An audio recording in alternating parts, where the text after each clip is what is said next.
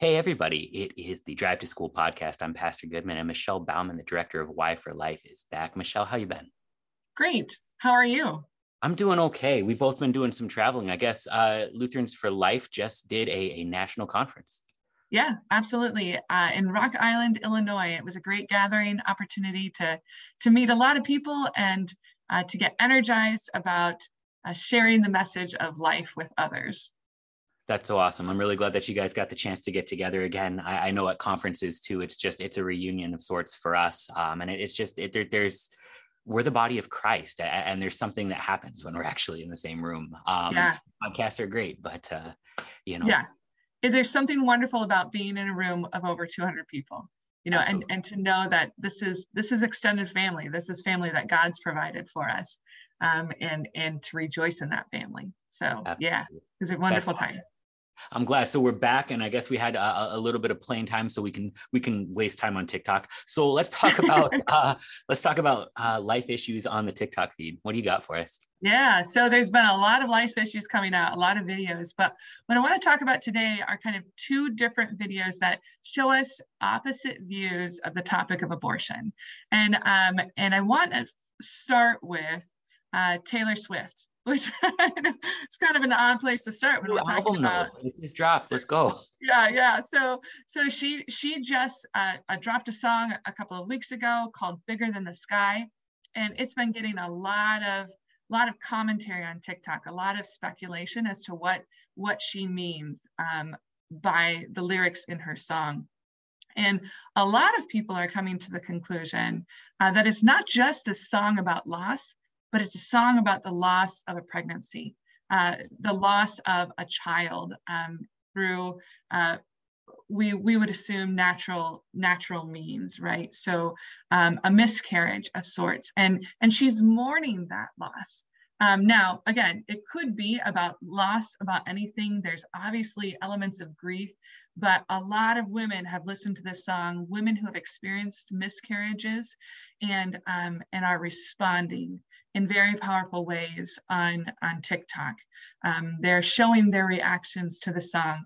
They're um, creating uh, mementos um, or, or talking about um, mementos for the children that they lost, or talking about the reality of the grieving that they have gone through uh, when they've experienced this miscarriage.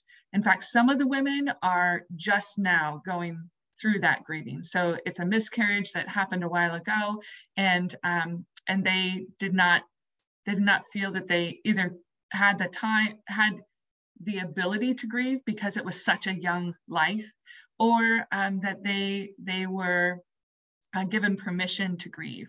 And so this song has has I think opened up the discussion about miscarriage and the and the discussion about um, how how traumatic that experience is and how much we need to talk through that because uh, the truth is um, the life that was lost was a life.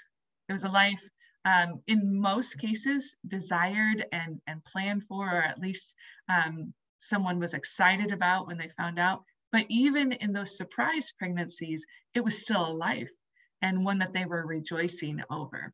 Um, and so so I, I think this is what a great opportunity for us as for life people to to address this um, topic to to really um, uphold the lives of those who have experienced miscarriage or or loss um, of of a, a baby before it is born.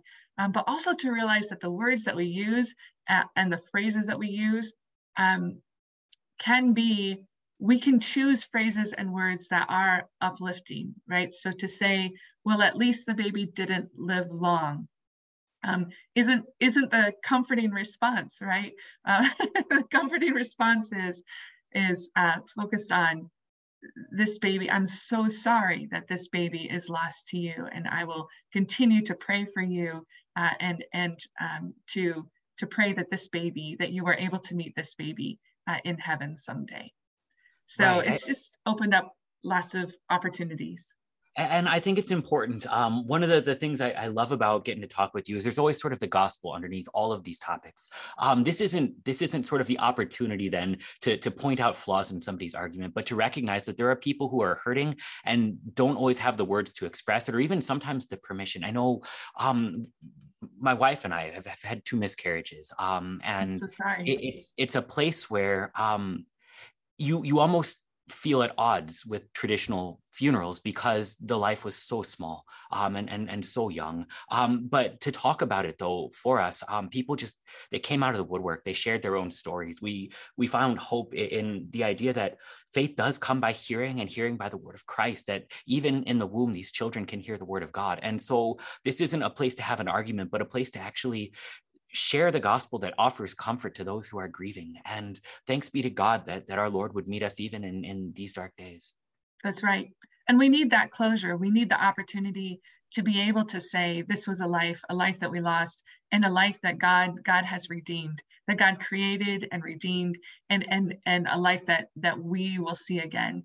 Um, I think for parents struggling, like you said, it's such a small, a, a, a young life right? And so we, even funerals, we don't often have funerals for miscarriages um, because we don't even necessarily have the the ability to to see what this life looks like uh, if it is very small. And um, and so part of the grieving process is being able to say goodbye, being able to put um, that child uh, into the ground, to commit that child to uh, God Himself, and and we're missing some of those elements. And so this is where the um, the christian community really can come in and provide uh, that support system and and help uh, with that that closure and to remind parents of the hope that they have. So um, because of christ because of the promises of god. Um, but yeah we have this wonderful opportunity to do that. And and what you know how powerful too that um, god is at work even through taylor swift's song to to remind us that these that life is important and and to remind us of our call our vocations to uphold the lives of others in our communities and and to affirm their grief and offer a word of hope. Absolutely. so, yeah, that's great. Um, so, so there's a, a, place to spread a little bit of positivity on the internet, and, and God knows it needs it. Uh, the other stuff that's going on on TikTok is is usually, well, a little less wholesome. You're telling me about. Yeah, so on the other opposite of the side of the spectrum, on the on the opposite side of the spectrum, we have some TikTok videos that are focusing on uh, what they're calling papaya abortions. Now, this isn't something that's new. I did a little research, and apparently they've been happening since around 2005. Um, so relatively new, right? When we look at at the history of the world, and yet, um, and and yet we see that um, again. Unfortunately, because of our sinful nature and, and because of our desire to do uh, dark deeds, um, we we have this we've used this fruit as an opportunity to um, practice abortions. And, um, and right now it's being portrayed as a very positive way to affirm um, doctors who are going out into the field, um, a, a, way to get around uh, maybe the, the laws and, and the um, stipulations that would prevent actual abortions from happening uh, as as doctors are preparing for for their career. And so you know so we have on the one hand this grieving over the loss of life and we have on the other a celebration and and a uh, of the loss of life um, and how you know a, a praising uh, for for how abortions are done so well on on papayas and look they're getting all of this experience. Um, but let's be real a papaya is not a uterus the seeds from a papaya are not babies. Um, and, and what we're talking about here is a, a life issues that that's very, very serious with lots of consequences. We have the grieving over here of, of people who have lost children, but, but let's also be honest that the people who experience abortions also go through, and studies show this, grieving as well, whether that happens now or whether that happens 40 years from now. Um, we, we have the loss of life. and uh, that shouldn't be um, treated in a flippant way. It shouldn't be treated in a in a uh, a fun let's let's let's rejoice over the fact that we found a way around this law uh, to train doctors, um, but it should be treated with with all seriousness that that this these that abortions not only cause a death um, and potentially more than one death, but they also have long-term traumatic consequences for women. So yeah it's it's one of those things that uh, we do when we're afraid of something is is we try and dehumanize it and we try and laugh at it um, yeah. and this this this sort of trend on TikTok. Um, it, it's a place where we try and take away the impact of what's actually happening because it, it makes it easier to confront. We, we make jokes about it because we, we laugh at the things that we can't control because then we, we can at least pretend that we can. Um, it, it's, it's a chance to talk about fear. It's a chance to talk about what it is to, to confront something that is is bigger than you um, terrifying because it is a complete lack of control. Uh, for us this is not just a, a, conversation about making the right choice although we, we stand by this. At the same time it's, it's a promise that that god is with those who, who have been sinned against. It's god who is with those who are sinners and it's it's god who promises never to leave us nor forsake us even as we we go through dark and awful things. Uh, so for both those who are, are afraid of what might come and they're they're trying to work themselves up to to having an abortion to, to those who who have had one and, and they're just trying not to think about it as a life. Uh, but sooner or later that that conscience rears its head. We get to talk about then the hope that is christ who is crucified and, and the promises that god makes to sustain us. That's right. First peter 3.15 tells us to always be prepared to give an answer to the question uh, to be prepared to give an answer to, to those who would ask you for the hope that you have and I'm totally messing that up. I have no, that memorized and I'm totally messing it up. But but to be prepared to give an answer to the question uh, for the hope that you have. Um, in any way, that that answer that answer is one of grace. Uh, that answer is one of light and life. Um, that answer is found in Christ and and the renewing of of life, the forgiveness of sins, the hope to come despite despite this world. Um, and and you mentioned you know that idea of of darkness, and and we've been talking about it. Um, our sinful flesh longs for the darkness. It leans away from the sun, from Christ Himself.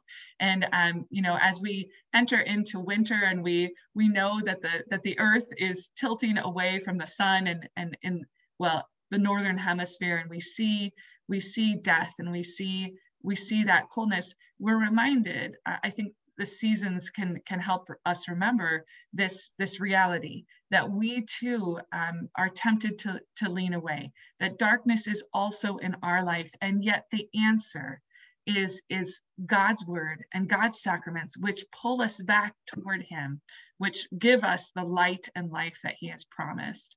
And um, and and this is the answer to the world's problems. This is the answer to life issues. It is an answer that is filled with grace. Michelle Bauman is the director of, of Y4Life. Uh, there is some positivity on TikTok. You can follow higher things on TikTok, but Y4Life's out there too. What's your handle? Yeah, so LFL Y4Life. Uh, that's our handle. And let's just give uh, Higher Things another plug. If you want to talk about trauma and you want to talk about how to address trauma, join us in a couple of weeks at Chats for Life because you will be there to talk about that with us um, and and how um, you know how we can address that from again a gospel motivated life affirming voice. I'm looking forward to it. That's uh that's november 3rd right? Yes yes very soon. That's right around all right. Well thanks so much for joining us michelle. Hope you have a great day. Yeah you too. Thanks